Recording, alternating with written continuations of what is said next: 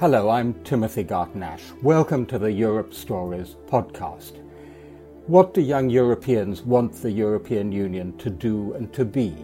Over the last three years, an amazing group of uh, young Europeans have worked with me here at the European Studies Centre at Oxford University to answer this question. And this podcast will present their findings. Hosts Anna Martins and Lucas Tse have a series of conversations with the authors of our concluding report and give you their answers.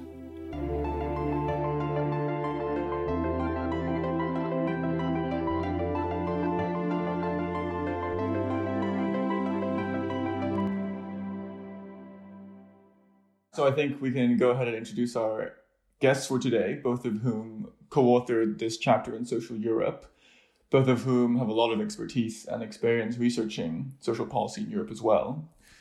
So Christian is originally from North Macedonia and actually has been working with the Europe Stories team remotely, I think, this entire time during the pandemic. And he is currently completing his DPhil in social policy at Oxford, and especially coming from North Macedonia, is especially interested in questions of EU enlargement, also in relation to social policy.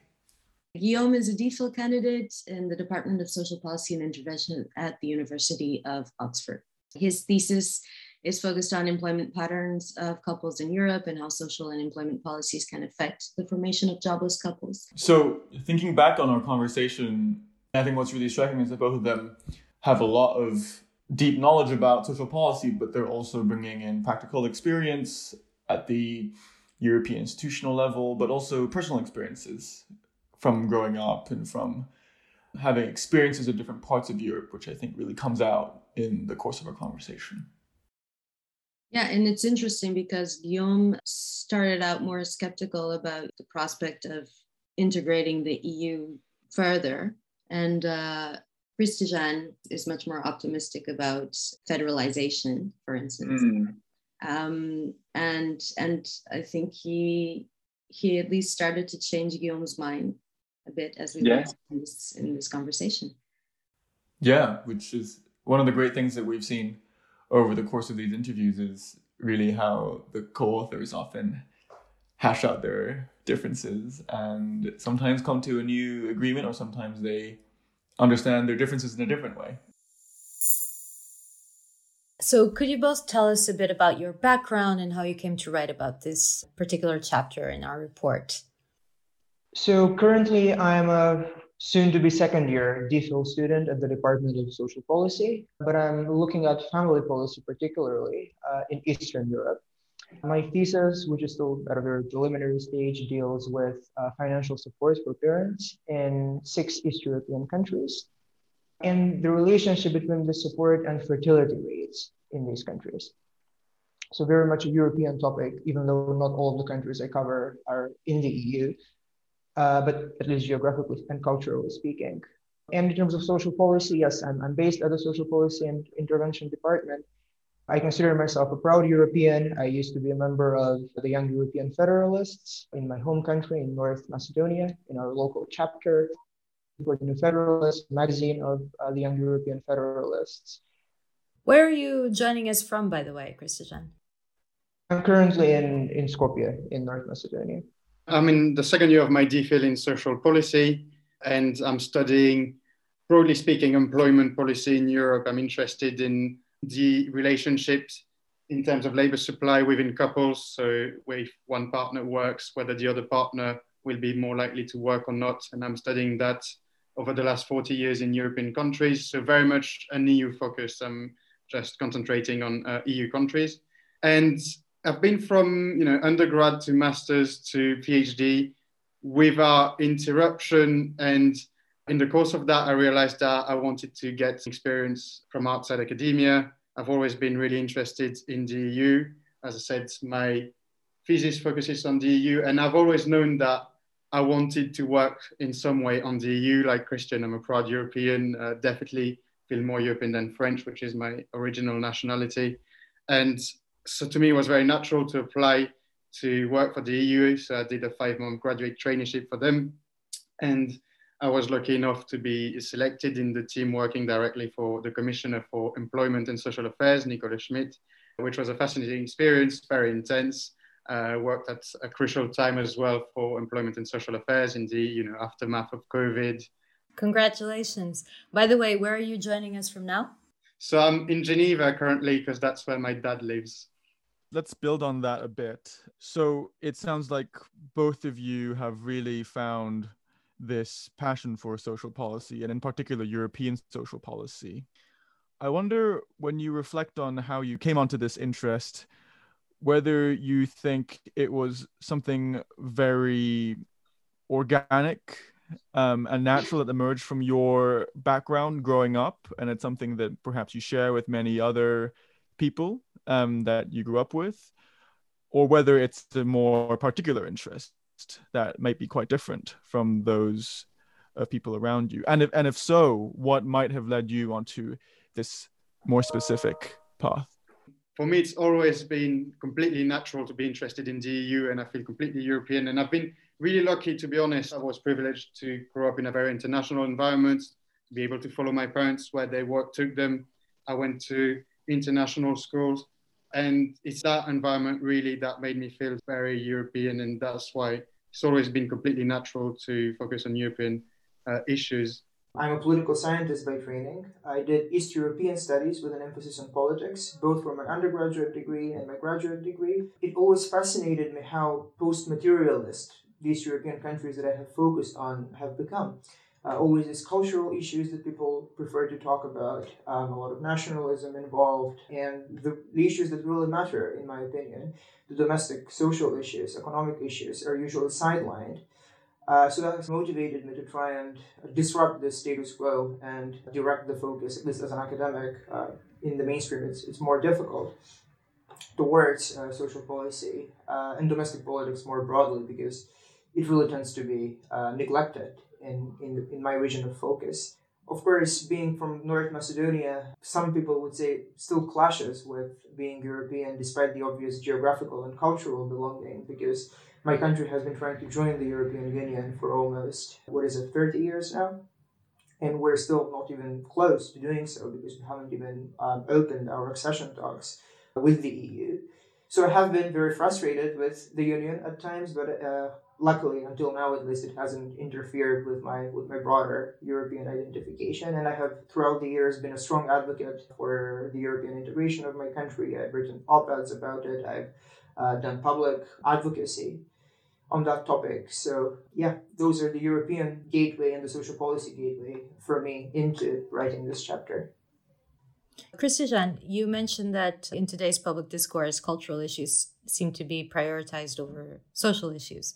Uh, did it surprise you that in your findings in the first section of the report about what young Europeans want, you came to the conclusion that for the majority, of course, there are nuances, and, and we'll discuss that, uh, it seems that young Europeans are still mostly concerned with social policy issues. Do you want to comment on that?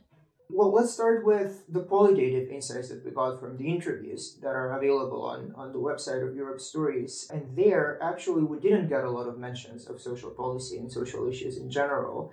I think what we have in the report, and the last Guillaume and I counted, of course, the number of interviews is changing constantly on the website. But uh, what we were looking at was probably about four or five people identifying social policy and social topics in their interviews. So that wasn't a lot, but of course, we can also attribute it perhaps to people thinking that social issues are obviously important, so there is no need to highlight them. And in the interviews, you have to only cite three specific issues that you consider to be most important in Europe right now. So that was maybe not necessarily a surprise because people do tend to focus, at least in my experience, more on, on cultural issues. But yes, in terms of our opinion polls and the quantitative insights that we have acquired, social policy and social issues seem to be very high up on the agenda, and that was certainly a very positive uh, surprise for me. Of course, for our chapter, we drew on our own polling at Europe Stories, but also other polling sources, the Eurobarometer, mainly the European Social Survey, and uh, most of them, or even all of them, seem to be pointing in a similar direction. So, um, social issues are important for everyone, but especially for young people, and more so than most other issues out there on the menu. So, for example, young Europeans stand out from the general population in mentioning inequality as the second biggest threat at the moment. Then also, young Europeans have emerged as disproportionately concerned with job insecurity, even compared to people above the age of 46, we found in, in one of the sources we looked at.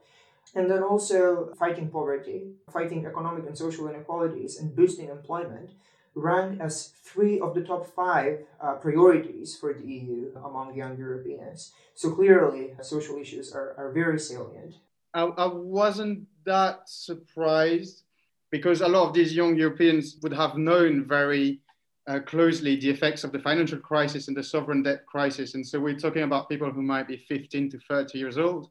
And so loads of them were probably just graduating from university or into their first job or just beginning on the job market when this crisis happened. And we know how high still today, but especially at that time, you know, unemployment was for young Europeans. And so to me, it feels kind of normal, but also reassuring in a sense that these social issues haven't been completely forgotten when you see the complete polarization of the discourse on certain cultural issues.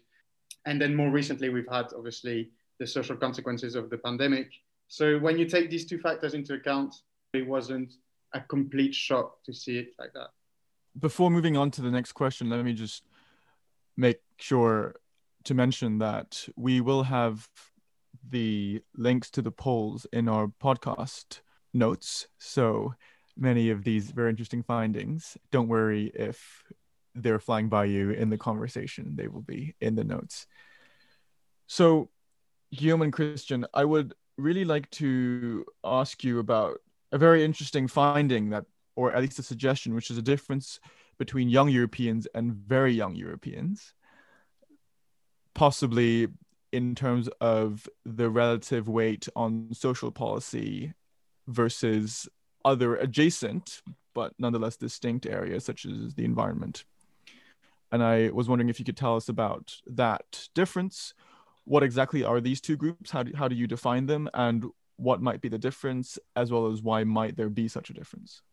In general, as I said, all, all sources seem to be pointing in a similar direction, and, and that's really the high salience of social issues for young people. But there is this important subdivision. So, in most of our sources, very young Europeans, we consider to be people in their late teens and early 20s, and then those slightly older would be young or older young Europeans, if that makes sense, because there, there were usually uh, some differences, not very significant, but some differences uh, between the two groups. And that's what we describe as a cohort effect in our report. So basically, everyone older than 22, 23, I would say, in most of the sources, would rank social issues as most important. But then among the slightly younger subgroup, you would have people ranking the environment and education as more important than social policy. Uh, so the question that arises is once these people who are in their mid and late 20s now leave this age group, whether social policy will still be dominant in this age group. So when the children of today, in other words, uh, become the young people of tomorrow, will our conclusion still stand?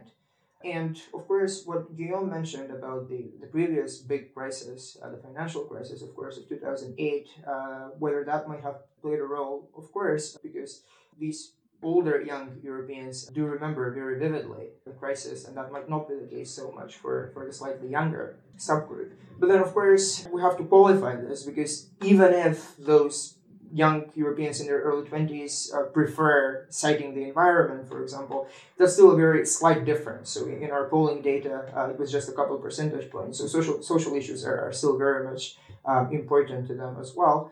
And thinking of crisis, of course, we, we can't omit the ongoing crisis with uh, the, the COVID 19 pandemic and whether there, there might be a period effect as well there. So another thing to keep in mind because uh, in the more we looked for our report at sources from uh, polling cycles from those sources from the last four or five years, I would say. And the most recent waves usually indicated even more salience of, of social issues. So there might have been a COVID 19 effect there, which might not necessarily be, be permanent. So we'll, we'll have to uh, keep an eye on how that develops after the pandemic is more or less over. Before passing on to Guillaume, maybe I can just open up an opportunity here to reflect on the pandemic, which obviously is both very important and rather unknowable at this point in terms of the effects on attitudes towards social policy. In the report chapter, you hint at this uncertainty in terms of the possible effects of the pandemic. So we're now a year and a half into the pandemic. We have a number of interviews, we have a number of polls, and of course, in the past year and a half, you've also observed the people around you, the conversations that are happening. Do you see a possible shift in the relative importance of social policy? Certainly at European level, I think it's emphasized even more than before that the EU has a role to play in social issues. And to be honest, the EU always had some sort of social role, sometimes stronger, sometimes weaker, especially weak at the start of the 2010 and the sovereign debt crisis, where the main focus was on austerity. But I feel like the importance of social issues in general and of what the EU can do has really increased when it's such a global crisis, when incomes have been badly hit, and we've seen that the EU has set up a, a scheme called SURE to help member states establish and finance short-time work schemes. And my feeling from that is that, yeah, the pandemic has put to the forefront issues of employment, but also of income maintenance, poverty. And even if you think of a country that's not in the EU anymore, but the UK, I mean, the UK, which was the epitome of the small state for the past 30, 40 years, have set up a furlough scheme that was maintained for such a long time. And I thought, from a Tory government as well, I mean, I thought that was quite telling in terms of the general shift in Europe in terms of the attitude towards public spending and social support in general. But of course, the question is whether it'll be lasting after the pandemic. Our interviews with Europeans from different generations are a central component of the Europe Stories project. You can explore their answers about their formative, best, and worst moments on our website, EuropeanMoments.com. Several of those moments mentioned throughout this episode are linked in the description. Christian, I think it was you who mentioned that one of the tentative explanations for in our interviews the concern with social policy not being as pronounced as it is in the opinion polls and other polling. So one of the explanations that you mentioned is you know it's such an obvious issue that people don't really think of it when they're confronted with what should be the priorities for the european union. Could it also be that because the european union has a, this reputation for doing relatively well on this front it's also seen as taken care of. And therefore, people are thinking of what the European Union should be focusing on that's not been so well taken care of. For example, is a case of the environment. If so, if you do think that this is a tentative explanation, how do you square that with the fact that young Europeans and very young Europeans in particular don't seem to be very well informed about what the EU does in social policy? And perhaps when um, answering that, you could uh, start by telling us a little bit about what the EU actually does that young Europeans don't know so much about again, I have to qualify my, my kind of interpretation of, of those qualitative insights that we acquired. I mean, again, here my background as a Eastern Europe expert might play a role as well because in East European countries, talking about social policy can be a taboo sometimes because if you're talking about social policies and um, advocating for more left wing approaches to, to policy in general, you immediately can be accused of being a, a socialist or a communist. So there's that part uh, as well. Whereas in, in Western Europe, as we saw from our polling numbers, that might not be so much of an issue. But yeah, in terms of uh, the broader picture and how informed young Europeans are, so of course, on the one hand, from the numbers, it, seems that social policy is all they're, they're thinking of. But then when you scratch under the surface a little bit, uh, there was this incredibly inconsistent statistic that we came across respondents were asked about the European Pillar of Social Rights, an important initiative in this regard introduced by the EU in 2017. People aged 15 to 24 are even less likely than the general population to be able to describe it. And I emphasize even less likely because even the general population is highly unlikely to be able to describe it. It's 8% for the general population and 6%, remarkably low, uh, for those aged, aged 15 to, to 24. And to bounce back quickly on um, the reason why it might not be so mentioned by people in interviews. I'm wondering whether it could almost be the reverse in the sense that people know social issues are taken care of in the EU, but also most people would associate it with member states rather than the EU. Social policy and the welfare state, and especially benefits, it's still seen as a sort of national prerogative. And in fact, I wouldn't be surprised if people were kind of astonished if they knew already how much the EU does in social affairs, even if they probably, the EU probably could do more. But for instance, the European Social Fund is a massive fund. It's billions that finance projects in every EU countries. And I would think that a lot of people perhaps don't know about it. And so, yeah, because of this idea that social policy is national level, maybe it's just not something that people bring up in interviews. Yeah, and if I may add to that very briefly, we have this other statistic which actually brings more optimism into the picture about it, it's a little older from 2016 but it asks young people young europeans how they would use a potential eurozone budget and we have millennials at all levels of education prioritizing uh, supporting economically weaker countries. So over 40% of them cited this use of, of the budget, this mechanism. So there is a lot of solidarity there and interest really in action at the EU level, at least based on, on this particular statistic. And another very short point, of course, we were we were not hiding that Guillaume and I we were disappointed with how few people cited social policy topics in, in, the interviews, but those who did were really enthusiastic about them. So that's also something worth highlighting because the numbers sometimes don't provide the full picture, and it's uh, helpful to to look at the specific quotes uh, that we got. So we had a young Polish IT specialist, for example, saying that uh, there should be a common European healthcare as a means of creating something similar to the United States of the EU. So I think the, the enthusiasm there is, is clear. And then also from a completely different age group and different country, 52 uh, year old British Romanian teacher, so an older person, but still very much with a similar attitude towards this. I hope that the EU is a beacon of civility and progressive socialism, where the health and happiness of people are prioritized over profit and the natural environment is protected, expanded, and treasured. So, yeah, the qualitative sometimes reveal this more, I would argue, pointedly than the quantitative ones. If I can now bring in one issue, Guillaume and Christian, that I think might connect our discussion of what young Europeans want with what the EU is doing. One of the very suggestive ideas in the chapter report is that of universal basic income, especially at the European level. Now, I think that idea, UBI, is very interesting, but let's just start with a factual question. Is there any movement on this at the European level? The short answer would be no. I'm afraid. Uh, both because the focus at the minute is more on jobs and getting people back in jobs in the recovery. Now, after the phase of income support, now is the time, at least according to the EU, to put people back into jobs. The other thing would be that I think it would be terribly difficult politically. You already see the, the minimum wage is already very difficult because you have to put so many countries together to accept it. And UBI is even more revolutionary.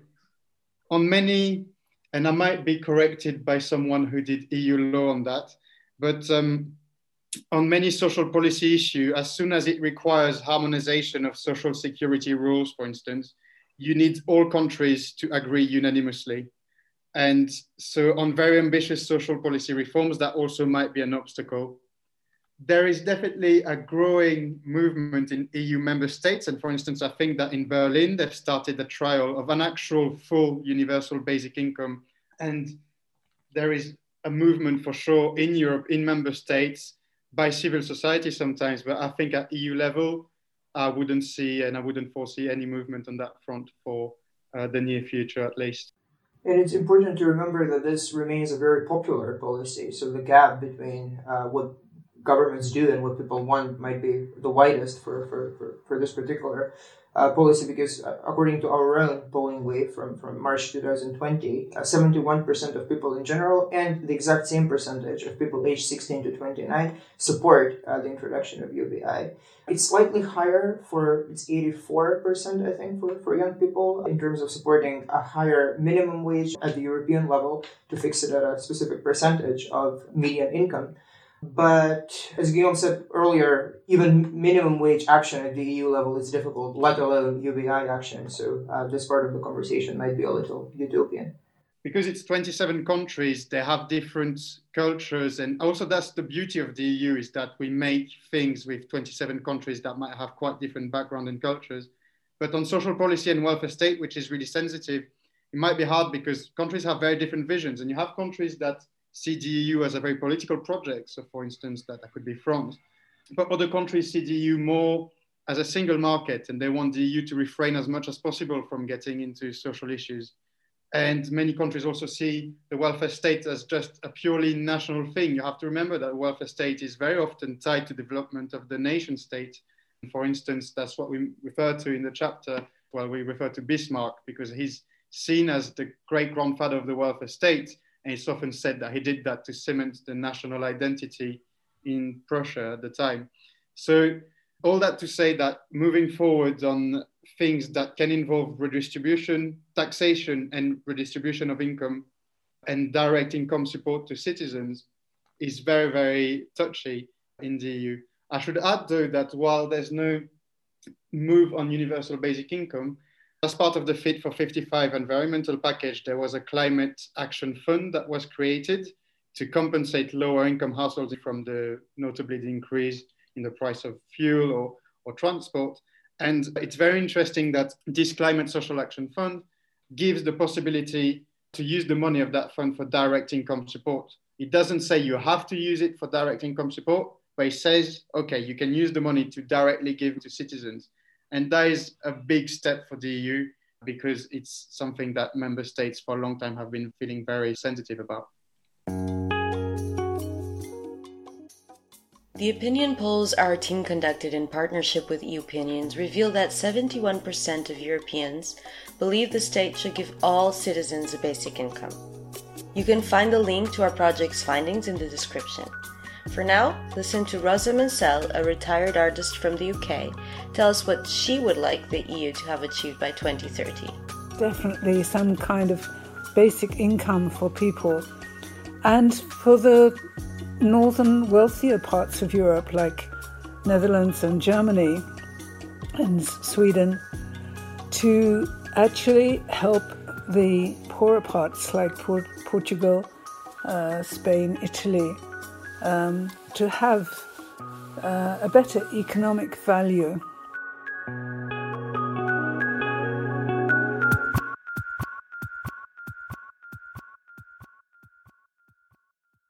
One thing that I've found very interesting in uh, in the chapter is how young Europeans even though they value, much like the rest of Europeans, social policy issues in particular, and employment and, and welfare, they do value these priorities differently. And they're more willing to support some sort of policies than others compared to other generations. So UBI is one example, minimum wage policy as well. First of all, did this uh, surprise you in any way? And regardless of whether you expected it or not, do you have any tentative explanations for these nuances?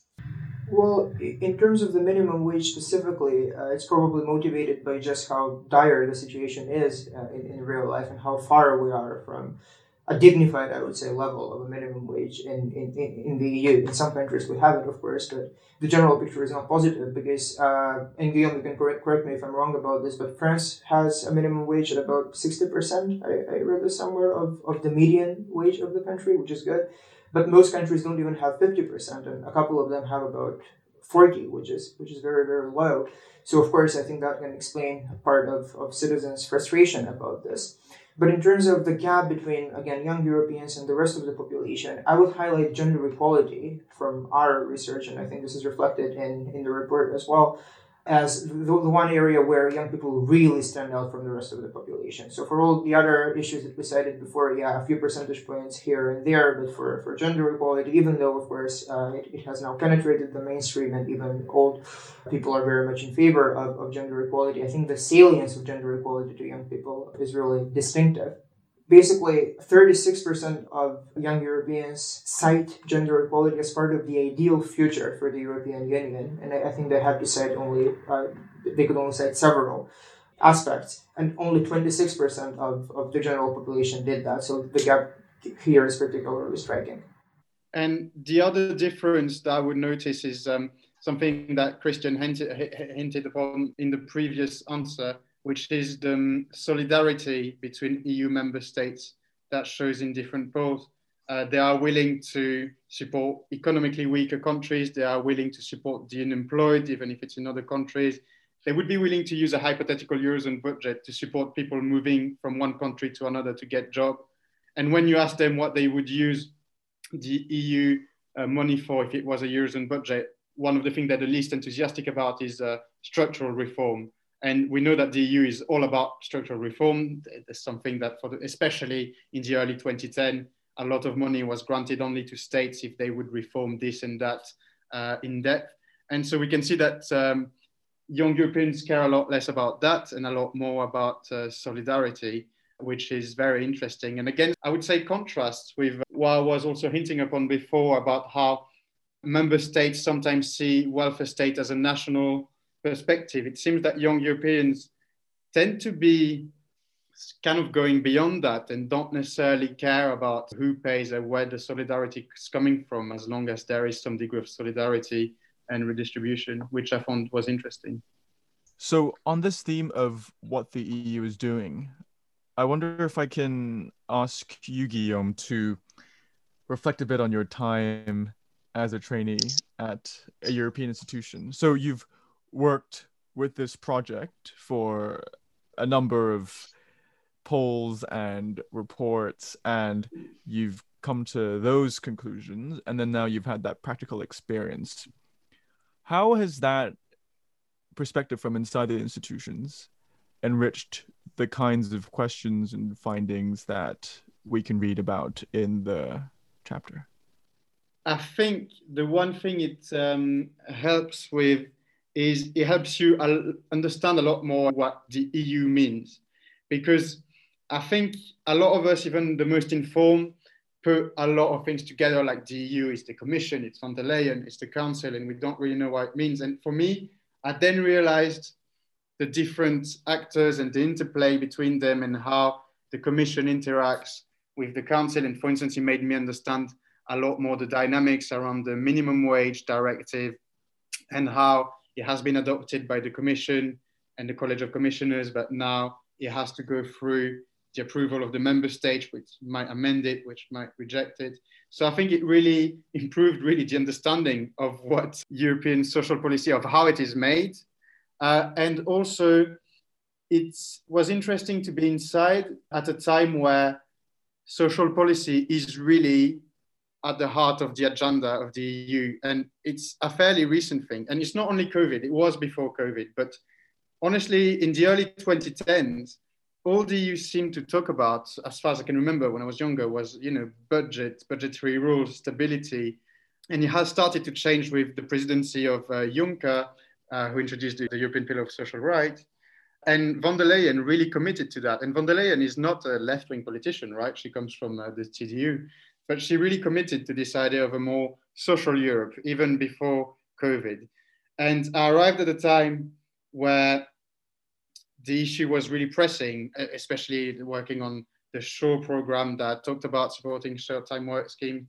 Uh, so it was really interesting to be inside the EU as well at a time where the overall narrative is has been changing in the past few years, where social policy investment is seen as legitimate, uh, where social spending is encouraged, where reducing poverty and inequality uh, are objectives that are really put to the forefront of the EU, which is, as I said, a stark contrast to what I remember the EU being like 10 years ago, basically.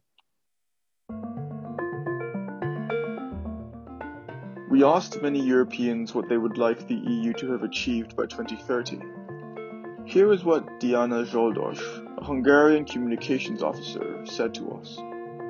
Personally, I would love to see more social equality in every way possible because for me it looks strange that while we are all Europeans in the EU, there are still different areas where the poverty is so bad. I think we shouldn't allow that to be happening within the EU.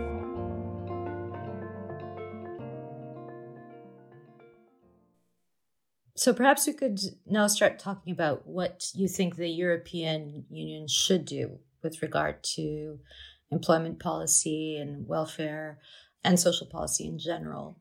So you've stated a series of proposals. Would you like to sum those up and then we could go deeper into some of them? I would say of the of each proposal. I think that the crisis has given the EU an opportunity to improve its social dimension with the recovery budget, with the spending uh, on SURE, with other cohesion spending, which has been improved through the React EU program. And really, it has put social issues at the forefront. And I think the main recommendation was that is something that the EU should um, seize and we should not let it go. That um, we have a foot in the door to improve the social dimension of the EU. That it hasn't always been the case. That it's not something we should take for granted. It's still something that uh, needs fighting for because it's not always accepted in every part of the EU or by every political party.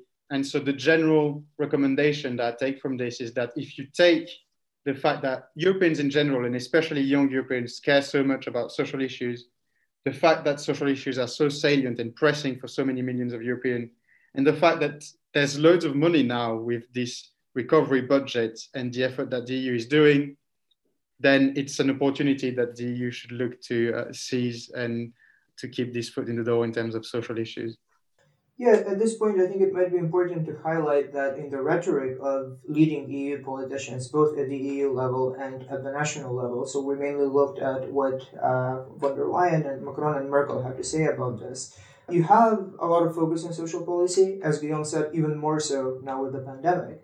But it's a very peculiar type of focus, and I think they don't necessarily mean the same thing that young Europeans mean, uh, or the general population means about this because when it, when it comes to the rhetoric of, of, of politicians, social policy is there, but with, with, strings attached, I would say. So even when the COVID 19 recovery fund was announced, of course, uh, a huge triumph for social policy in the EU. But then von der Leyen described it not as a short term crisis management, so she said this was the term to avoid, but rather as a boost to the EU's capacity uh, to, to tap into new economic opportunities. And sorry, this was Merkel, not von der Leyen, but there has been similar rhetoric uh, by von der Leyen as well. And then uh, Merkel also added that uh, this is not, not just a humane gesture, but a lasting investment. European cohesion is not just a political imperative, but also something that will pay off. So you see this very kind of pragmatic uh, way of, of talking about social policy. And it ties into what we have in our uh, recommendation section about the importance of active labor market policies, because this seems to be as far as politicians will go in terms of social policy. So minimum wage and, and UBI is, is perhaps less realistic to, to see a lot of progress on, on those fronts compared to these active labor market policies where states are uh, training their uh, citizens more adequately for a very fluid labor market where uh, you have to change jobs multiple times and requalify, retrain sometimes at a later age. So that might be one uh, particular kind of um, direction in which social policy can uh, move in the future. There's a theme that we've mentioned before that I think needs to be brought up again now, which is the interplay between environmental and social policy. And it seems that you're emphasizing in the chapter that the EU really needs to make these exist in harmony rather than as opposing issues. But I wonder what you think about the hypothesis that there are significant trade offs. For example, the social and economic costs of carbon neutral by 2030 will be different from those of carbon neutral by 2050, depending also, of course, in which part of Europe you live in um, and what the economic situation there is. So I've really got two questions here the first is do you see significant trade offs between social policy and climate action? And second, how can the EU be honest and effective in communicating what these trade offs are to ensure that the public is in the know while acting decisively towards both priorities? The two sort of trade offs that I see are in terms of jobs. So you're going to be having jobs that are obsolete at some point and new industries emerging and old ones sort of dying out. And the other ones will be in terms of the price of energy because we know that the households that tend to use more fossil fuels tend to be lower income households. You also have these trade-offs uh, geographically because of course you have many Eastern European countries that still rely on these technologies to you know hit their home and that employ a lot of people. So you have this all these sort of trade-offs in the short term, and I feel we need to be honest about them. I mean, it's going to sound really basic, but one way, you know, you can compensate people, and we shouldn't be shy, and the EU shouldn't be shy in saying we should give direct income support to people. If in the times that are hard, we should give them, and that's the main aim of this facility to give them direct income support, to subsidize transport, to develop energy efficiency, to lower the bill. So I think the only way to overcome the trade-off is with income support and um, investment as well. That being said, the communication needs also to be honest. There is some legitimate worries about jobs, but it needs to be put in perspective with the emergency we're living in.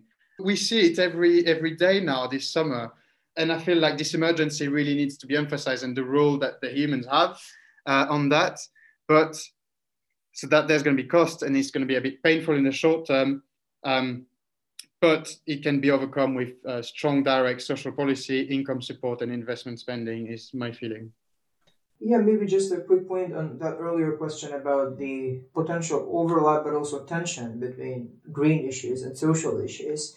Uh, this was not in the report because we didn't have time to, to delve into specific countries, uh, but uh, the example of Germany comes to mind and how the Green Party uh, is now uh, trailing very closely CDU in Germany, according to the latest polls. And it seems that uh, to a very large extent, the Green Party there, but also in other countries, has been emerging in the place of the more conventional social left wing option, if you like, in the country. So it might be a good opportunity for social policy. It, it might just be the case that these Green parties will, will allow voters on the on the left who normally voted for the now obsolete or declining conventional left-wing parties to just uh, vote for a hybrid of both green and social issues and a kind of rebranding of social policy could emerge as a result of that. Because the voters are, are there they still pay a lot of attention to social policy. It's just uh, a matter of politicians actually taking that into consideration and articulating it into policy. So within that articulation green and social will hopefully uh, go hand in hand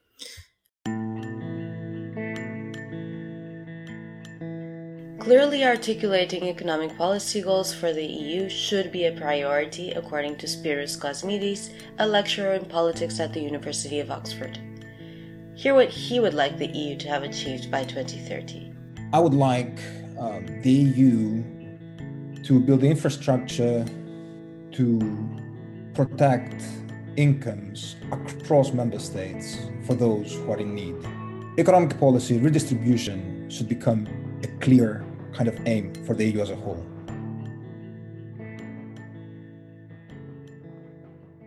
So one of the very interesting proposals you, you make is that the EU funds more trials, especially with regard to unemployment policies in different countries. Could you clarify how these funded trials would work? So would it be more in terms of incentivizing different member states to adopt employment policies tailored to their circumstances and therefore just seeing what they do and then comparing results? Or would it be more along the lines this these are our recommendations. We will fund this trial so long as you follow these recommendations and we expect some accountability. Eu already has funding for this. It's a fund called uh, EaSI which funds innovative social policies. So um, one of the very basic suggestions is that uh, this fund could be given more size and visibility because I think that's one key point we make in the report, and that's linked to everything we've discussed, is that social policies need to be innovative. We're living in very changing times with the pandemic and climate change, and we also know that the welfare state, many welfare state uh, programs were designed in the 50s around a model where you know you had a male breadwinner, and then women would stop working uh, as soon as they married and a lot of programs are still designed around that, and it's very obsolete in many ways. So between this like sort of long run obsolescence and the sort of short run emergency with the pandemic and climate change, we think that innovative social policy is more and more needed. And so I would say more along the first line of what you said is that we should be trying policies in different contexts, innovative policies uh, that work in local context and then share best practices. And uh, the EU is already doing that. So it's not a very revolutionary proposal when making them, but more insisting on how important it is and that this shouldn't be a minor fund. I think it should be in coming years a very important fund of the EU moving forward. So, as we're talking about these recommendations that you've suggested in the chapter, there's one interviewee whose remark reminds me of, of this connection that I think is lurking behind our discussion, which is that between social policy and economic policy. And also, I suppose, the relationship between public policy and what's happening in markets. And this interviewee, Adolfo Nunez, says that what he wants for Europe in 2030 is to be as competitive as China and the United States in the new economy. That is crucial to have better jobs, better paid jobs, more opportunities. And to be able to be competitive would mean that we would have a better education and a better social system. So I wanted to ask you because we've talked about various aspects of social policy, including solidarity and universal basic income and minimum wage. But this aspect of economic competitiveness has not been highlighted in the chapter and in our discussion. And I wonder what you think about that. Does it seem like young Europeans don't care as much as Adolfo does? Or how would you make that connection? Yes, I'm, I'm not sure if there were any polling data that we could use on, on this. And you're right, Lucas, it's an important connection between economic policy and social policy. But in terms of just the, the issue in general, in one of these social policy speeches that Macron delivered and that we looked at, for the report, even though it was technically a social policy speech, the French president went really quickly from discussing uh, actual social policies into how it's really important for the EU to fund more generously uh, the European Innovation Council and give it a budget on, on par with the United States. So this is also in line again with that kind of productivist, active labor, labor market uh, approach that we discussed earlier that is very much present in how politicians talk about social policy nowadays, if we can even call it social policy. So they have this trade off between economic growth and having a safety net very much at the back of their, their minds. But then, of course, uh, issues like the pandemic always remind us that uh, you can't have growth without having a safety net. So, especially in an interconnected world like the one today. So, we hope that in the future, these issues will continuously be viewed as overlapping and mutually reinforcing rather than conflicting. I would say, in terms of economic competitiveness, as Christian mentioned, there's not so much data I can think of. The only few I can think of is the one that I already mentioned is when asked about how they would use a Eurozone budget, they tend to focus a lot more on uh, solidarity and redistribution than structural reforms and reforms to make economy more competitive. There's also two fairly relevant one, I would say, is that they would favor, but just like the general population, uh, a fairer taxation of big firms and big tech companies. And that for them, they see there is this one polling question, which I always find interesting, where they say that free market economy should come with a high level of social protection. So I feel like quite a lot for young people and a lot of Europeans increasingly, but especially for young people, social policy is seen as something competitive, as something improving their competitiveness. It's not incompatible, it's a form of social investment. And um, in terms of global competitiveness, I think the next big debate in, at European level, and that relates to what our interviewee said about China and the US, will be about budgetary rules because for years we've known that the EU is very strict and tight about its budget. Um, except that uh, we compete with the US and China, who they spend bottomless money. They, they're not as strict with their spending as the EU are, and that in certain respects, I think can give them a competitive advantage. And I know that at the EU level, it's a very, very hot debate. So I'm not saying we're going to move uh, for sure towards a change in budget rules, but that is definitely something that's going to be on the table and that is important for competitiveness. Uh, and also, there's a general direction question, which is that to be competitive with the US and China, I mean, my view and the view of some people is the EU needs to be closer and closer together. I mean, together we're a bloc of nearly 500 uh, and we can achieve a lot in terms of industrial policy and R&D. But while we are a union, we're not completely a bloc yet, like China and the US are. And to me, a lot of the solutions would be closer European integration. The prospect of more European unity is an ideal for many Europeans. Aleksander Bawarowski, a Polish IT specialist, is one of the young Europeans who we interviewed. Listen to what he had to say when asked about what he wants the EU to do. By 2030, I would like European Union to be something more than glorified trade bloc. I strongly believe in more European Union as for example, European Army, European healthcare, European uh, social system, European uh, code of conduct, common rules and laws that apply to all member states equally. I believe something similar to maybe United States of America as EU.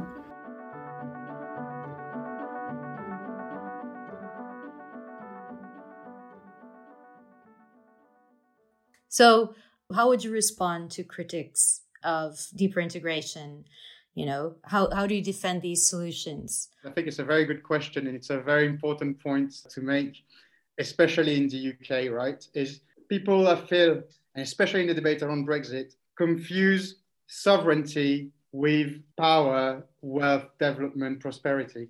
The reason I'm saying that is that we shouldn't lie to people. The EU does involve your state giving up a bit of its sovereignty in certain respects because you have to do things with 27 other countries. Also, in certain areas, the EU has exclusive competence. But the reason we're doing that is precisely to make this country stronger. Is that because we think that we're going to be stronger doing this together, that France is going to be more prosperous, that the Czech Republic is going to be more prosperous, Sweden is going to be more prosperous. And the reason I'm saying that is that in the UK debate, it always felt like in this debate about Brussels or Brussels has all the power.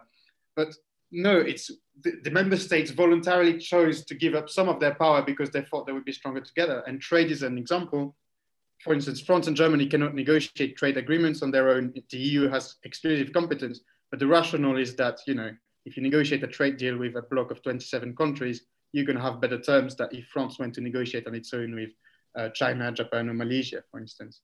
So I feel this sort of clear communication about why we are integrating is very much needed. And I think it's completely lacking.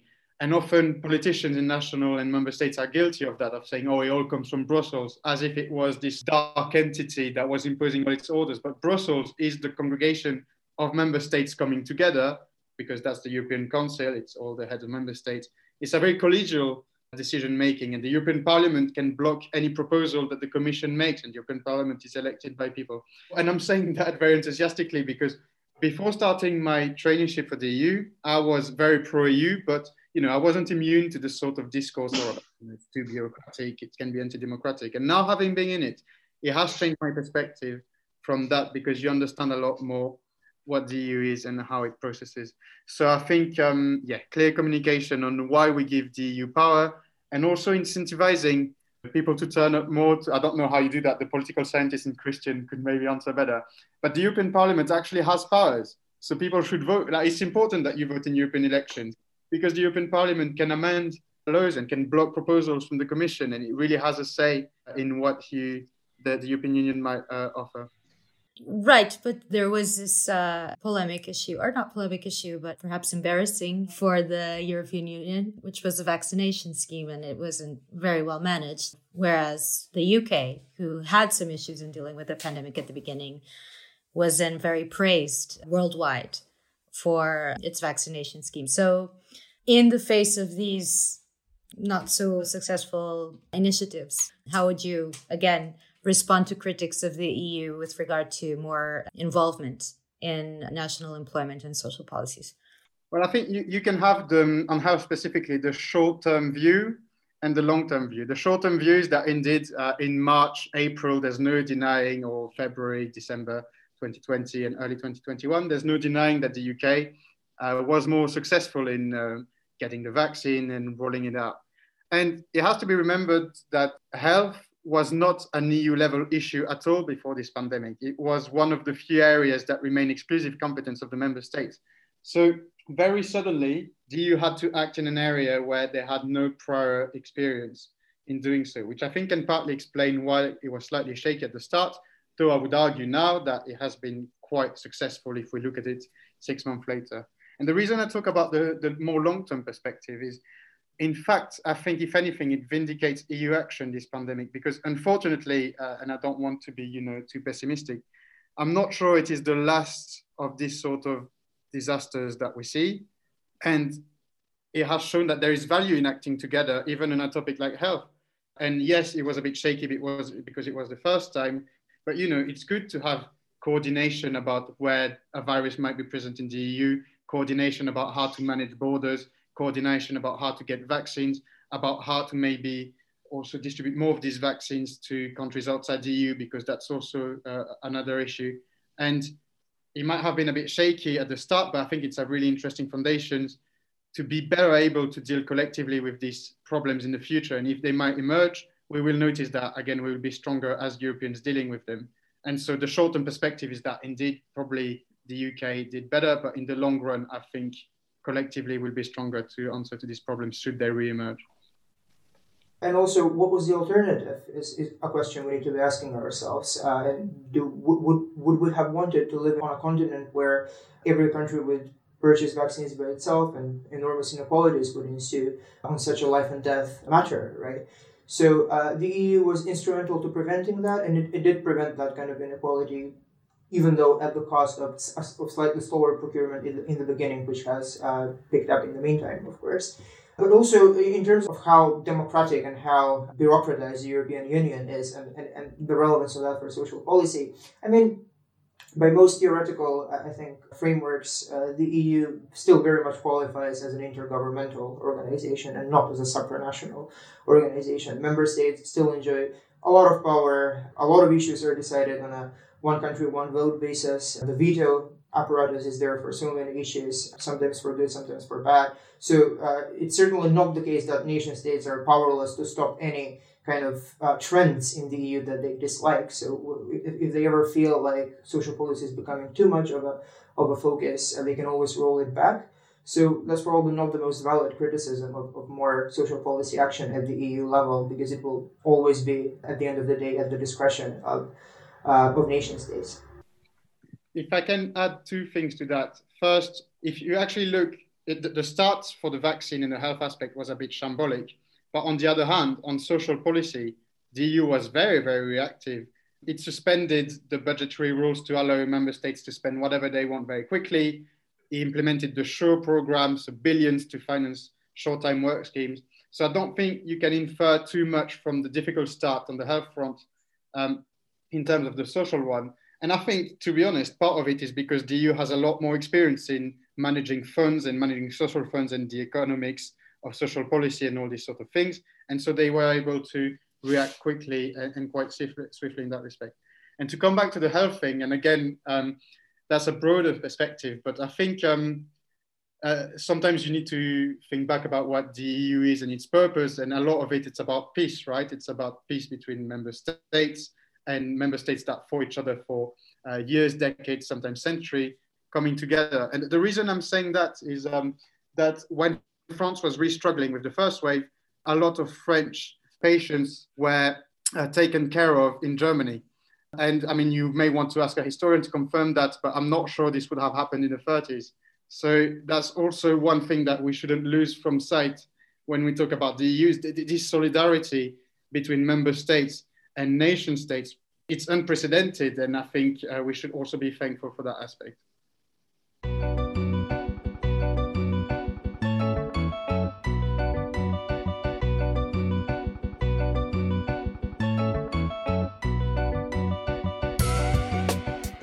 Our guests today were Guillaume Pogam and Christian Widanowski.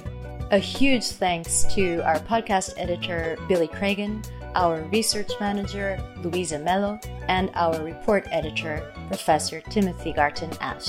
We're also grateful to our funders, the Friedrich Naumann Foundation, the Zeit Stiftung, and the Stiftung Mercator for making the Europe Stories project and podcast possible.